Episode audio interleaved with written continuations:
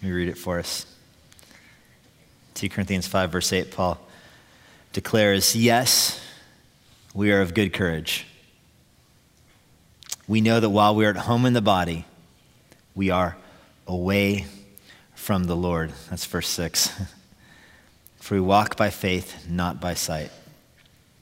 And verse 8, yes, we are of good courage. We would rather be away from the body and at home with the Lord. So whether we're at home or away, we make it our aim to please Him. This is the Word of God, and I pray it would take root in your heart this morning.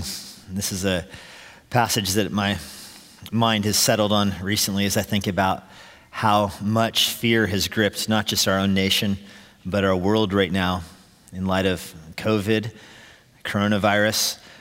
Um, so much of the world, it really is gripped by a, a deep fear of, of death. And so I want to talk about that this morning. Some of this fear is obviously irrational. Um, I'm sure you know many of these numbers, but um, somebody from the congregation sent me this this week, and I, I thought it was interesting. He crunched some numbers and said, you know, in Virginia, if you're under 70, the odds of dying from COVID are about the same as dying from electrocution or radiation poisoning. If you're in Virginia, according to stats as of Friday, is when he sent this to me, you're 11 times more likely to die by drowning if you're under age 70. You're 19 times more likely to die by falling, and you're 138 times more likely to die in a traffic accident than by COVID. And yet, of course, we still swim, we still hike, and we still drive. And as I talk about this this morning, I'm not meaning to poke anybody who's taking reasonable precautions against a highly contagious illness. I hope you understand that. I know many of you are caring for parents, many of you are doing ministry in nursing homes and memory loss centers, many of you are nurses and doctors, and so the threat of COVID is very real for your livelihood and your occupation, your ability to care for your parents and loved ones that depend upon you. So I know that I'm not trying to needle any of you for those reasons. I'm not even talking about the external precautions. I'm talking about the internal attitude of fear that grips so many people right now that are terrified of death. And there's just something emotional about, you know, we realize, probably even intellectually, most people realize they're more likely to die in a car accident than by a virus. They, I mean, they realize that. But intellectually and emotionally, we're at such a place in our life where we've come to terms with that and to function in our society, we drive. And there's something about driving that it's relatively in your control, you feel like. And, you know, obviously only half of accidents are, you know, one person's fault. um, but there's part of it that you just feel like you're in control of what happens to you. And so there's less of a fear of that. And I'm not advocating you should be more afraid of driving, although I have driven with some of you, and you should be more afraid of driving. Um, yeah, it's not 138 times for you, it's about 5,000 times more likely for some of you to die in a car accident, I think. but there is, nevertheless, an emotional fear that grips you with the, uh, you know, something that's contagious and you can't see, and you just, you, are afraid of it because if it gets you, there's this idea that you will die and you're not in defense of it, you know, and God made uh, a world where there is sin and there, is, there are viruses in the world, and the viruses are small and tiny and smaller than the holes in your mask, and people will get sick and you will get you will be contagious and other people will get sick and the virus will spread. That's what happens in a fallen world is that people get sick and then they die. And so you ask yourself why would god allow something like this in the world? And the bible gives lots of answers for that. One reason I think that's kind of evident is just in the smallness of the virus that God can demonstrate to us with something so small how quickly He can bring the world to a screeching halt. And that ought to humble us, shouldn't it? You know, it is in the heart of man to plan his ways, but it is indeed the Lord that directs the steps. We are so good at making plans and long term plans and short term plans and where we're going to lunch after the service if I would hurry up and, you know, what you're going to do next year and where you're going to go to college and what job you're going to have and what position you'll play in sports next year and all of these things that go in our minds, and the Lord can just stop them like that. The strength of man is, is nothing really compared to the sovereign, omnipotent power of God. And one of the ways that is evident is through the fear of death. And yet, in the scripture, not just the New Testament where we have the Spirit who seals us, but in the Old Testament as well. It is one of the distinguishing features of those who believe in the Lord, one of the distinguishing features of those who have their faith in Jesus Christ and believe in the power of the resurrection, that they have courage in the face of death.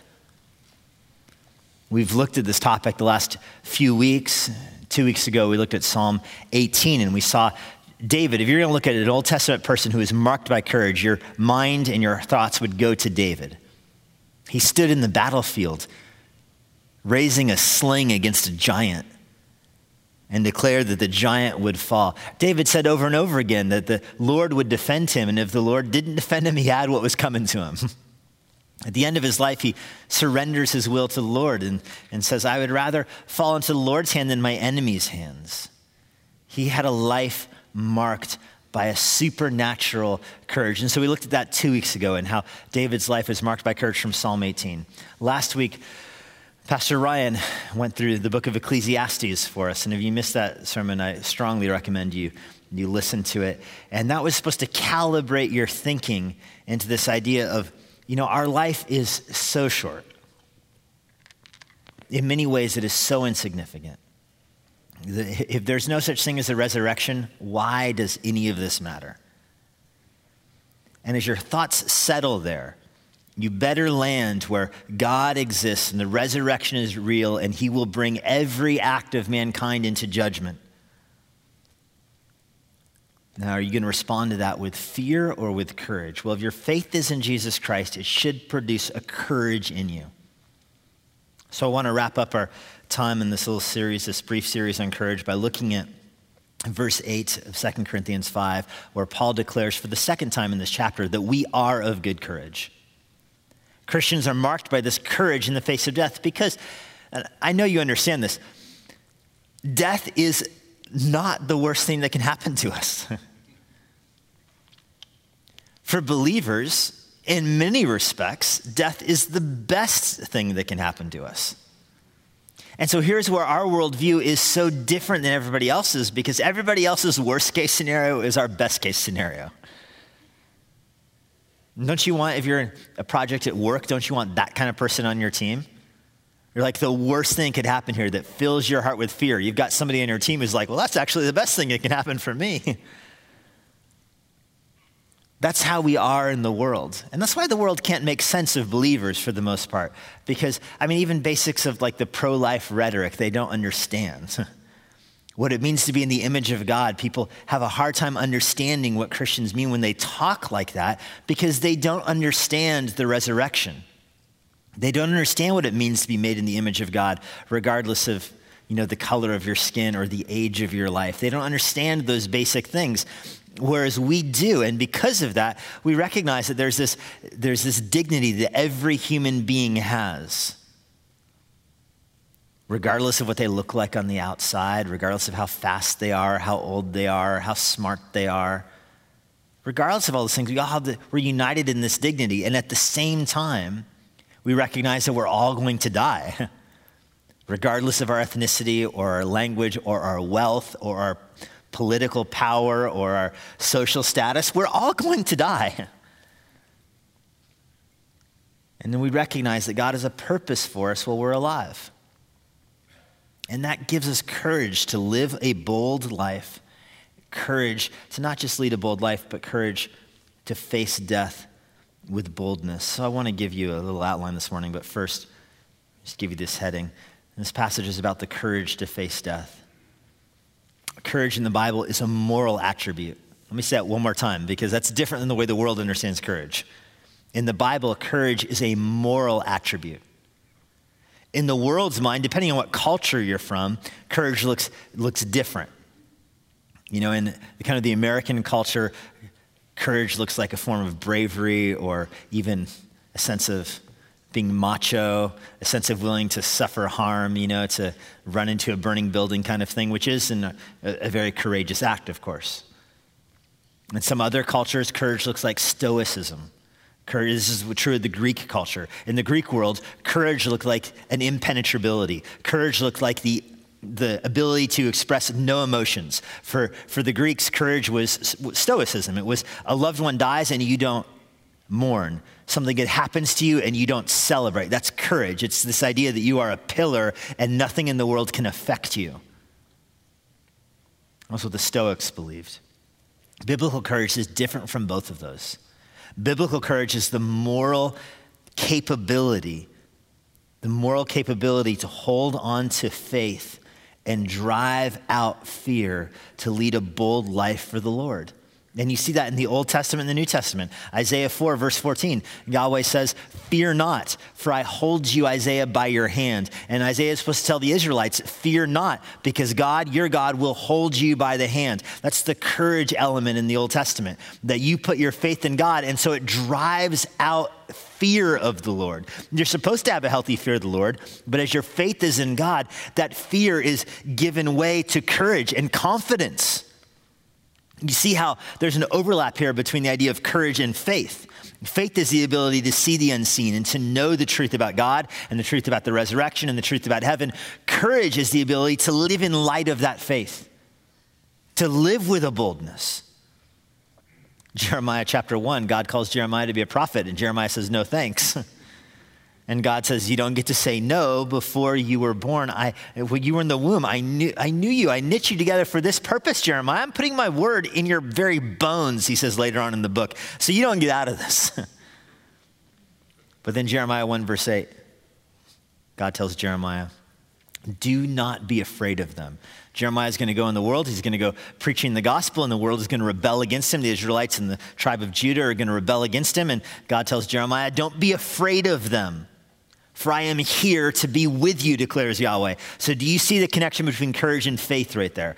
Do not be afraid of opposition because I am with you, declares the Lord. So, if you believe that, by faith, you believe that the Lord is with you. By faith, you believe that He's working in your life. That gives you courage to press through difficult circumstances. That gives you courage to press through life. That gives you courage to face death.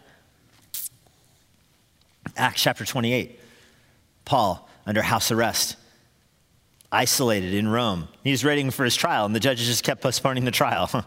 they had no need for him. They didn't really want to hear his case. He had gone there to testify before Caesar's household. We know from Philippians chapter 4 that that was successful, that those in Caesar's household did hear the gospel from Paul, but he wasn't brought before Caesar the, necessarily. He was just left in his house. and time's going on. If you've read the book of Acts, the end of it is so frustrating, isn't it? Because you want some like grand finale. You want Paul to finally be vindicated and the judge to declare not guilty, or you want him to be executed or something. Like bring the story to a close. and instead, he's just there, hanging out in his house. And he grew discouraged, it says.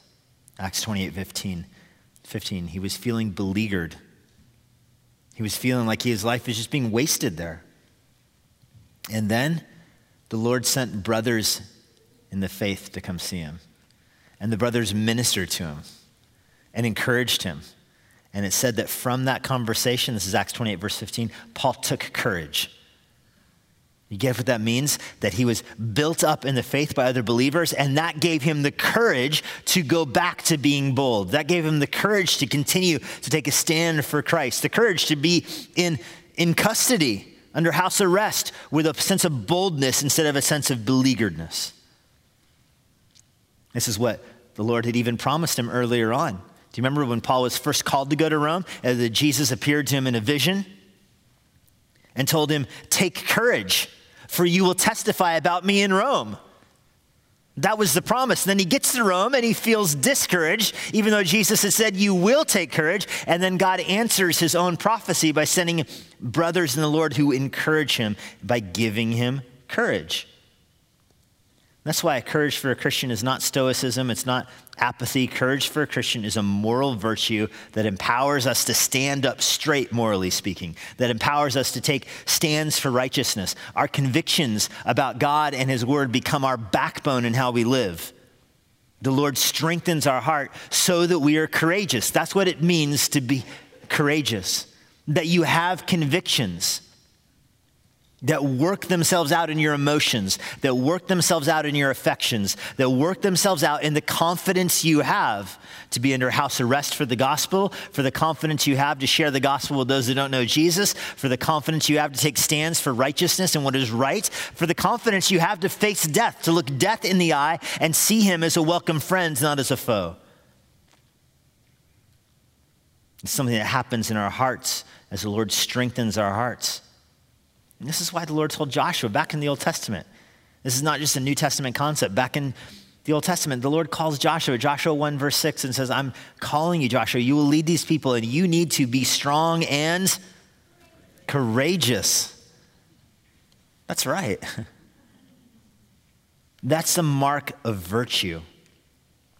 It makes no sense in the eyes of the world. The Israelites are outnumbered in a foreign land. For them, it was the only right the Israelites had to cross the Jordan River, march around Jericho, and conquer the land there was that God had promised it to Abraham 400 years earlier, 440 by this point.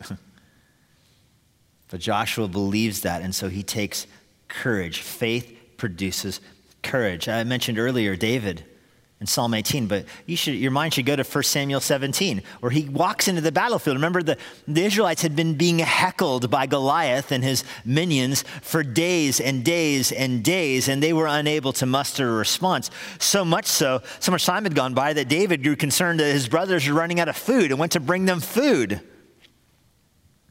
He expected to find them surrounded by an invincible army. Instead, he found them cowering, being heckled by one giant.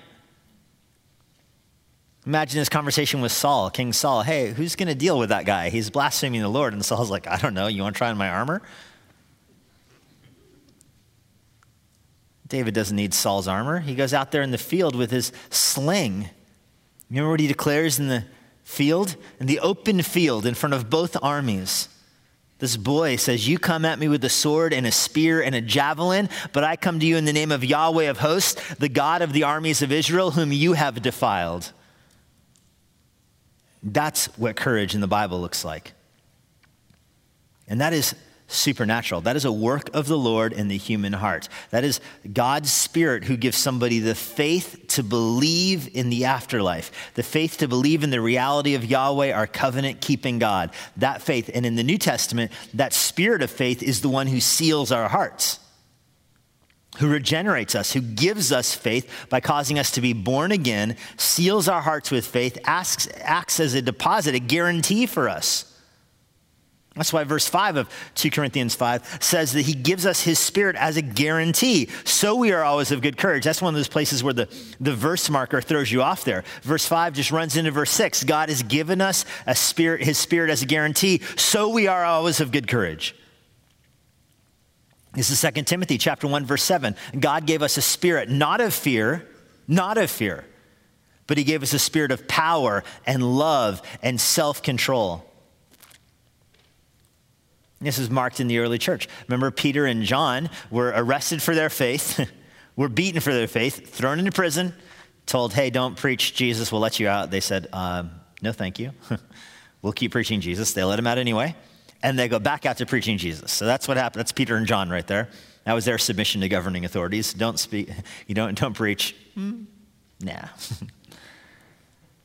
and the crowd watches them as they emerge from custody and watch them go out and preach. And do you remember what the crowd discerns about them? This is Acts, uh, thought it was in my notes, Acts chapter 4, verse 13. They're seen out there. And the crowd discerns from them that they were ordinary people, unlearned, untrained people. And yet they had been with Jesus and they were marked by courage. How can you have that kind of courage to be told, we're going to put you to death if you keep preaching, and you barely slow your step? It comes from faith in the resurrection. Like I said, for Peter and John in that scenario, their best case scenario was everybody else's worst case scenario. You can't silence somebody who's not afraid of death. This is why the book of Hebrews ends with this Hebrews 13, verse 6. I can confidently say, The Lord is my helper. What can man do to me? That's a question that should be over every, every moral decision you have in your life, every, every day of your life. That should be the banner over it. The Lord, if the Lord is my helper, what can a person do to me? This is Romans chapter 8. What can separate you from the love of God in Christ Jesus? Heights can't, depths can't, angels can't, demons can't, principalities can't, rulers can't. What can separate you? Who can bring a charge against God's elect? No one. If Jesus Christ is, is for you, the devil himself will not be successful in his opposition of you.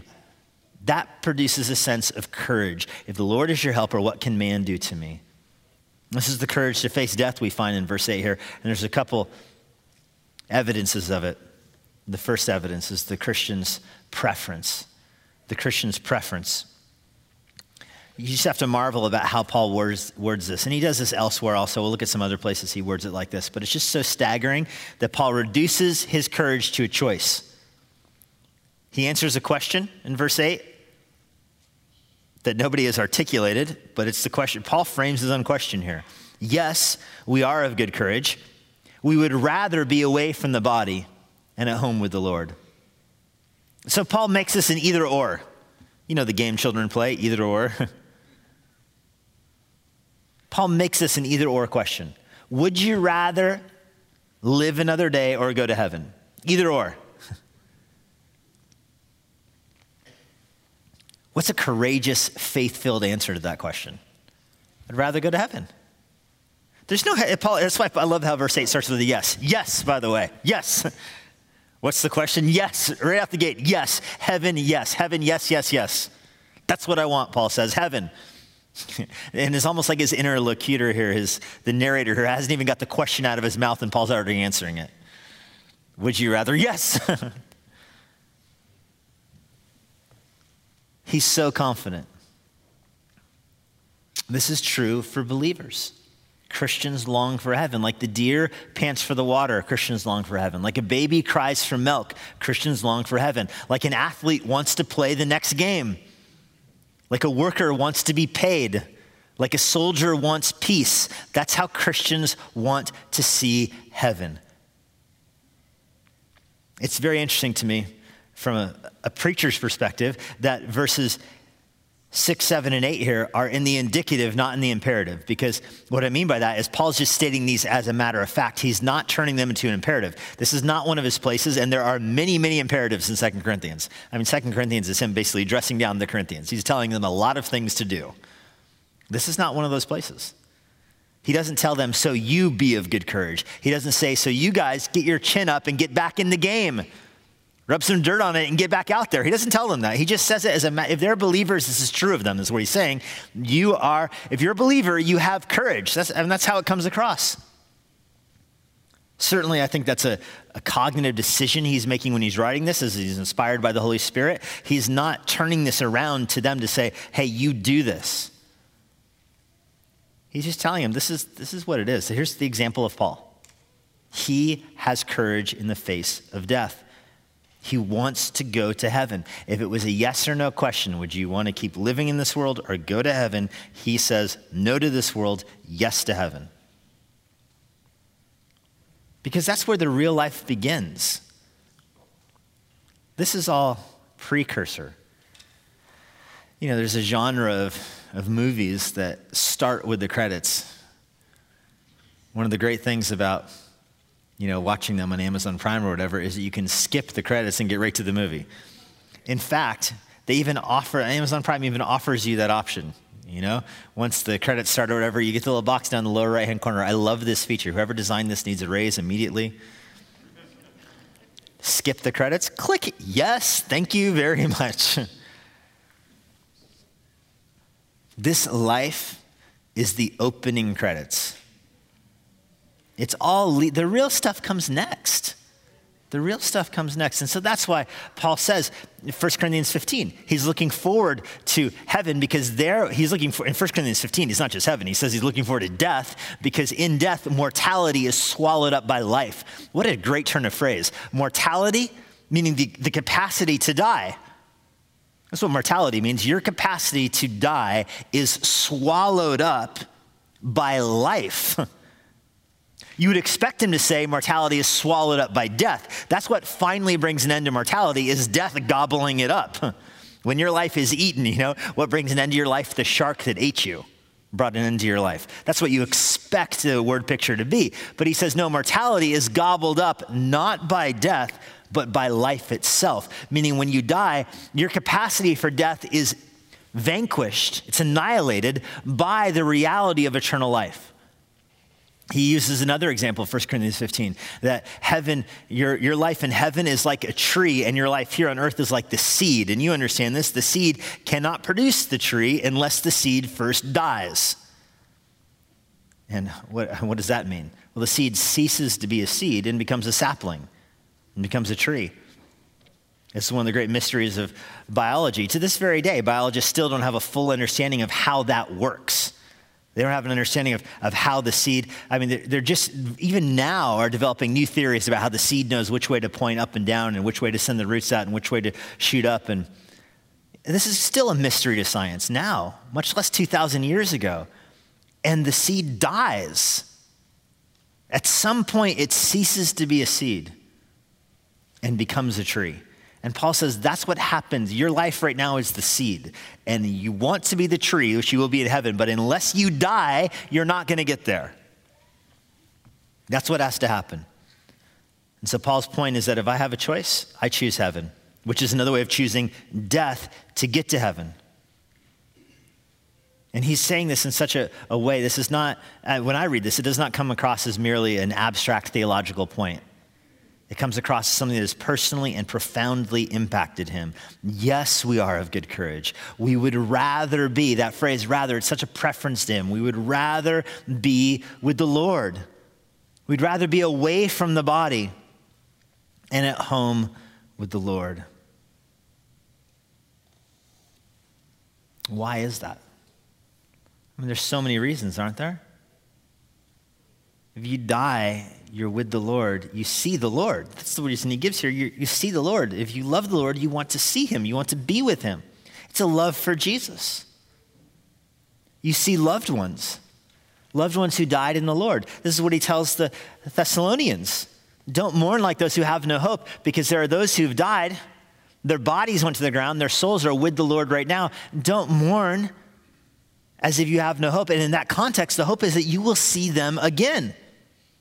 So, on the one hand, you're longing for heaven because you get to see Jesus, but there's another very real reason that you have loved ones who died in the Lord and you want to see them also. This is David in 1 Samuel 12, where his, you know, his son is, his baby infant son is dying, and David is praying and fasting for seven days for the life of his son. And then his son dies, and David bathes and goes and worships. And it is such a mystery to those around him because that is the opposite of the way that should work, right? You would expect everything to be reversed in that. You would expect him to be worshiping while the son is alive. You expect him to be with the son and worshiping, and, and as the son is, is dying, you would expect prayer. And as the son has died, you would expect, this is in a non Christian perspective, as the son is dead, you'd expect not worship, but anger towards the Lord. Not worship, but grief for David, when the son was alive, he was devoted to prayer. When the son died, he was devoted to worship. And his servant said, This makes no sense, David. It makes no sense. And David said, I'm not going to bring him back to me, but I'm going to go to him. Do you see that hope in heaven? I'm going to go to him. That's what motivated David. I'm going to press forward. Of course, David is excited to see the Lord. You see, he wrote the book of Psalms, okay? He's excited to see the Lord. But also, he's excited to see his infant son who died. I will go to him, David says, and so I will worship now. I've heard people argue that those kind of passages don't mean that babies go to heaven. They just mean that David is also going to die one day too. You know, you follow that argument? Like he, I'm not, he's not going to come to me. I'm going to go to him, meaning I'm also going to die, and we'll see what happens. That doesn't make any sense of the context. That doesn't make any sense of a person who has the courage to go worship God because his son just died. From the non Christian perspective, that makes zero sense. From the believer's perspective, of course. Of course, your heart is filled with worship because you're looking forward to the day that you will be away from your own body and at home with the Lord. What a day that will be when parents meet children that perhaps they never met before. Not in their fallen state, not in their needy infant state like they would be in this world, but in their transformed, glorified state. What a day that will be. What a day when parents are united with children that preceded them in death, when children are united with parents that preceded them in death. It's a grand reunion. There are those that say, I, am not ready to die yet because I want to see my family grow up and I want to see the grandkids grow up. And that, that's, those are good reasons, right? Family is good. All of God's gifts are good. None of God's gifts should keep you from heaven. You want to go to heaven because you see Jesus, you see loved ones there. You want to go to heaven because you get rest from your work. That's probably chief in Paul's mind right here. We skip some of that in chapter 4. But in chapter 4 of 2 Corinthians, Paul's saying, I'm being laid hard pressed on every side. Everything is going wrong. Verse 8 of chapter 4 I'm afflicted in every way, not crushed, perplexed, but not driven to despair, persecuted, not forsaken, struck down, not destroyed, carrying about in this body the body of the death of Jesus Christ. This, this is not happy language here. Paul says, I feel like I have a dead body tied to my back wherever I go, and people are throwing rocks at me while I'm carrying it around. They're crushing me. But notice what he says I'm hard pressed, but I'm not yet crushed. I'm perplexed, but I'm not yet given over to despair. There's that not yet. How much longer can he hold out? Who knows? So he says, Let's not find out, Lord. Bring me home now. Bring me home now. And then you receive your reward in heaven. He goes there in verse 10 will appear before the judgment seat of Christ so that each one may receive what is due for him in the body, whether good or, or evil. In other words, Paul's looking forward to his reward. And that's what Jesus says store it for yourself treasure in heaven, not on earth. You don't live for this world because if you live for this world, you lose everything in this world. Rather, live for the next world. Use your money not to invest in this world, but to invest in the next. So when you get to the next, you find friends there, new friends that your money got there by supporting missions and evangelism and everything else. Also, you want to go to heaven. Did I mention seeing Jesus? Was that on my list? I'll put it on there a second time. You want to go to heaven because you want to see the Lord. And that's where he is back in verse 8 at home with the Lord. Do you see how this kind of thinking breeds courage in this life? How this makes the kind of people who make sacrifices for eternity? I mentioned a few weeks ago the biography of Ann Judson. I read this summer, and just what it still stands out to me. It still rings in my heart. Those who knew her described her as one of the most remarkable people to ever live. she had so many opportunities in the United States. She was so well educated, so wealthy, a very powerful and influential family, and she left all of that because she was so burdened by this ocean of people in Burma and in India that did not know Christ. Who does that? Who, who walks away from power and influence and wealth and high society to go? When you read about how she died and suffered in Burma, it's incredible. And she never regretted her decision, at least that she expressed. That's the moral virtue of courage. Or Jonathan Edwards, regarded as one of the most brilliant intellectuals ever to be born in the Americas. He spent the last few years of his life with an Indian tribe translating the Bible into their language. He was offered to be president of schools in London, president of all kinds of colleges in the United States. He turned them all down to go minister to the Indians. In our own church, in Immanuel Bible, we have seen so many brilliant young people raised up that have left for the mission field, that went to the Middle East to share the gospel in restricted or closed nations, that are going to live their life there despite having opportunities through their connections here to work in the government here, to have kind of powerful and influential and even courageous jobs stateside. They walk away from that to go to closed countries in difficult parts of the world. And outside even the context of missions, those examples are all missions. Outside the example of missions, there's the normal kind of courage in the normal, everyday way that Christians lead their life. The courage to take moral stands that will end up costing people their jobs or opportunities at work. The courage to sever a friendship that is not leading to sanctification but leading towards compromise. Storing up treasure in heaven rather than on earth. That's why Paul viewed death as a welcome friend, not as a foe. 1700s in England, London, there was a Baptist pastor named Samuel, Samuel Stennett. He was widely regarded as exceptionally brilliant.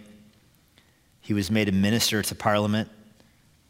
He could have pastored any influential church he wanted to in London. He just had one small problem, namely, he was a Baptist. so, didn't fit in in the Anglican church, was called a nonconformist. And people pled with him. They pled with him. If you just get rid of your conviction about baptism, you could be the chaplain to the king. There's no limits to what the Lord would do with you if you would just get rid of the weird baptism thing. Instead, he devoted his life to pastoring a small church. He was often invited to go pray before Parliament. People kept reaching, sending him olive branches, trying to bring him into the Anglican folds, but he just spent the rest of his life ministering to a small Baptist congregation, but he wrote a hymn that we still, still sing to this day. On Jordan's stormy banks I stand and cast a wishful eye. I just love the image of that. Standing on the river of death, and you cast the language, even the turn of phrase, I cast a wishful eye. Your eyes are looking through death, looking over Jordan's stormy banks, because death will not be easy to Canaan's fair and happy land where my possessions lie. Everything of value. It's not here, it's in the next world. All over this wide, extended plains shines one eternal day. There, God the Son, forever reigns and scatters night away.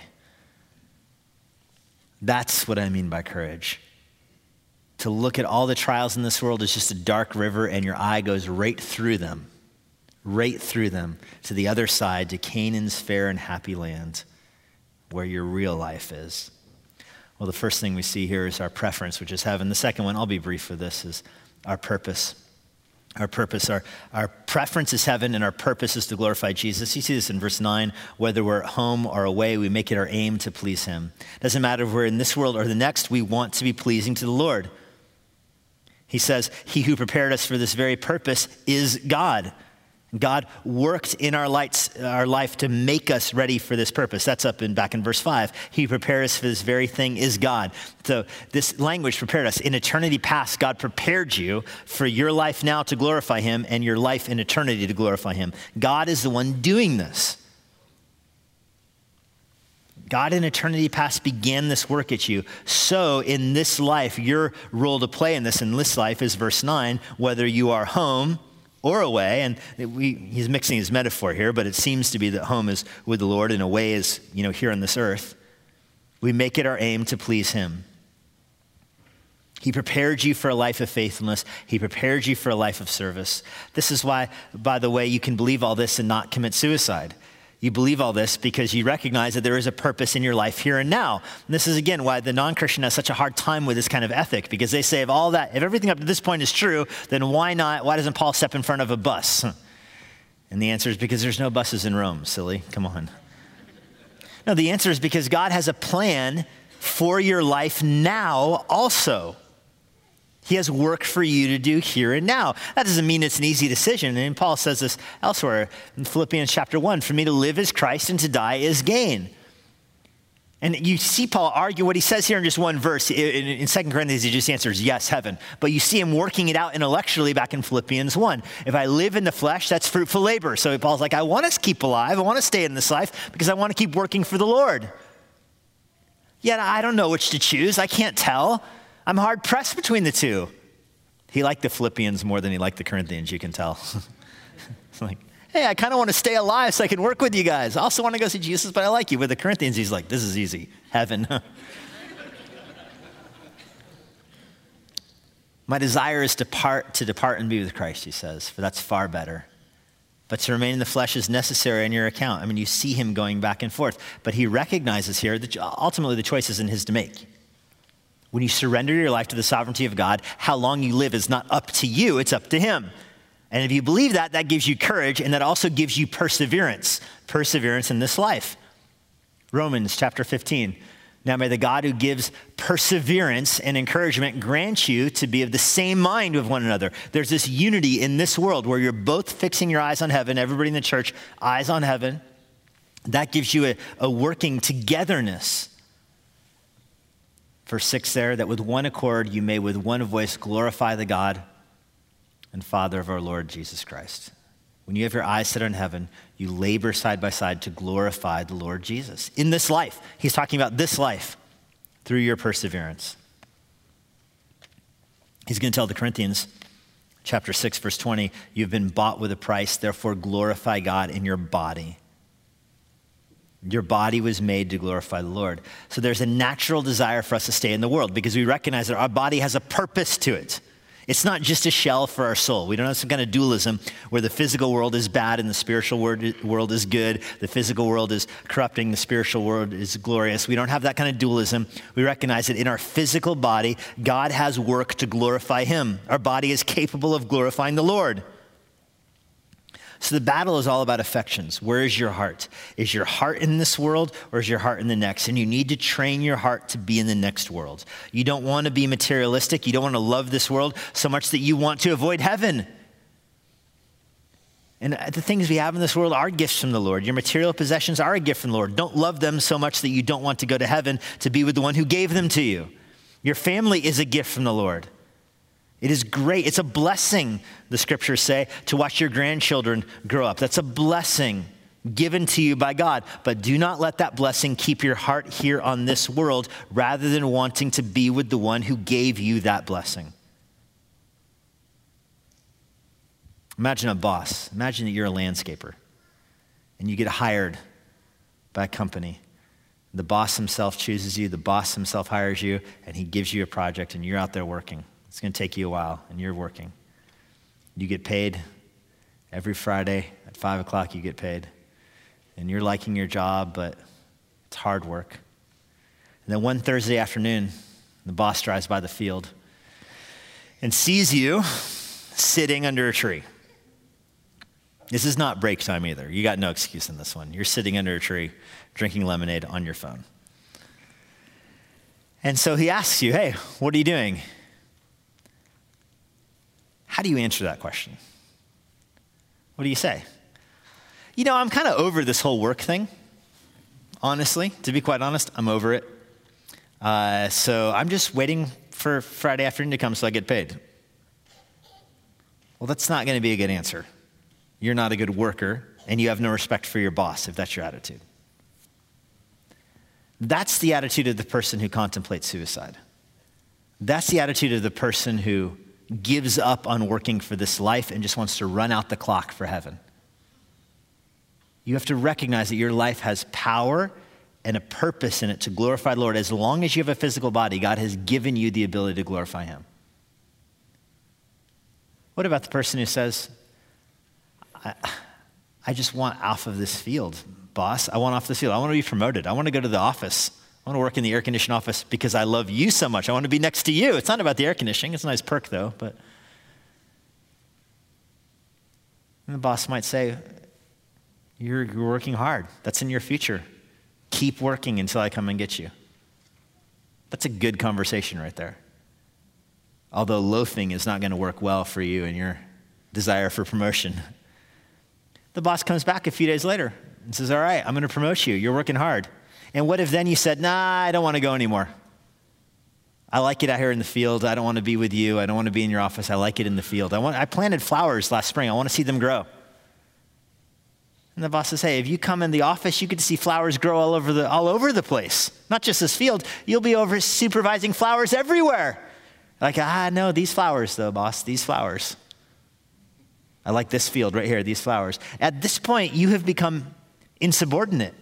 You're demonstrating you don't care about the company, you don't care about the boss, you care about your own flowers that he gave you the seeds to plant to begin with. This is our life. God has given us work to do. And when our work is done, He will get us off of the field and bring us home to Him. And by avoiding, unnecessarily avoiding death, running from death, having a lack of courage to face death, you are fleeing from your boss's promotion. And he won't help but take it personally. You want to see the flowers grow, you want to see your family grow, you want to see what happens with your possessions. Those are, those are fine, those are good things. But understand that heaven doesn't undo those things, heaven fulfills those things. This passage is written to a beleaguered and afraid people. If you are beleaguered and afraid this morning, if you feel worn down by this life, if you feel afraid of death this morning, what you need is courage, not safety. What will help you with your fears is not being safer. What will help you with your fears is being more courageous. Understand what you are afraid of is dying, it's not death. If you're a believer, you're not afraid of death, you're afraid of the dying part. I get that. But if you're going to be honest here, the dying part happens on the life side of the divide, right? if life, death, and the dying part is hard, the dying part is on the living side of the equation. The sufferings and death, it's not on the, de- the death side. The sufferings in your last moments, the sufferings of anguish as you go out of this world, that's on the life side. And every single person will go through them. There is no avoiding them unless you're Enoch or Elijah or the rapture. Those are your ways of avoiding it. So pray hard for the Lord to come if you don't want the dying part. You think at the end of the pilgrim's life in the Christian's in the uh, Pilgrim's Progress, Christian's life in the Pilgrim's Progress, he gets to the river of death, and the river of death is tumultuous, and he is afraid of it. And he looks to his friend Hopeful, and remember what he tells Hopeful? Hey, that river's for you because you always have hope. I'm not going in. and Hopeful says, Oh no, this river is for you, my friends. And he says, Well, how deep is it? And everybody who's standing there, they just watch people die all the time. They say, hey, it's, it's deep depending on your faith. If your faith is strong, you will walk right across it. And if your faith is weak, the waves will grow over your head and they will buffet you and you'll be terrified. And Christian goes in, and if you've read the Pilgrim's Progress, you know what happens. His faith was not strong. He did not walk across the bottom. He felt like he was drowning. He was reminded of all of his sins, how much he loved this life and he was choking on the water. And then he remembered the book of Isaiah when the waters go over your head, then I am with you. And the Lord pulled him through. That's the future for all of us. All of us will die unless the Lord returns. What causes people in the world so much dread should only cause courage for believers. Our fortitude is firm, our demeanor is demanding, and we have the courage to lead a courageous life. Lord, we're grateful for you. You're our example of courage. You went before us in this world. You set your face towards the cross, and you did not run from death. You marched towards it, knowing the purpose of the Lord in your life. I pray for each person here at Immanuel Bible Church. I pray that we would be marked as a courageous church. Courage seen in the decisions and how we raise our children, courage seen in refusing to compromise to the materialism of this world. Courage seen in the ethical stands we take with our family, the ability to speak out against un- unrighteousness and speak out against sin in the world, the ability to evangelize those that don't want to hear us. And ultimately, Lord, the ability to choose and prefer death over this life. We know that suicide is a sin, and I pray there would be nobody in this congregation that comes before you with their hands drenched in their own blood assaulting your sovereignty over life. But I also pray on the other side of that equation, there's no one here who runs, no one here who runs from death. It awaits us all, and we receive it as our own mortality being swallowed up by life. We know ultimately, because of your resurrection, death has no victory and the grave has no sting, but Jesus is the victory and the sting of death he received at the cross in our place. We give you thanks for that in Jesus' name. Amen. And now, for a parting word from Pastor Jesse Johnson. Thank you for joining Immanuel Bible Church today through this resource. It's my prayer that if you live in the DC area, I'll be able to meet you on some Sunday at Immanuel Bible Church. For more information on our church, you can go to ibc.church. Or for information on the Master's Seminary and their Washington, D.C. location, go to tms.edu. I hope this resource helps you seek God through Jesus Christ, serve the Lord with joy, and share Him with boldness. May the Lord bless you.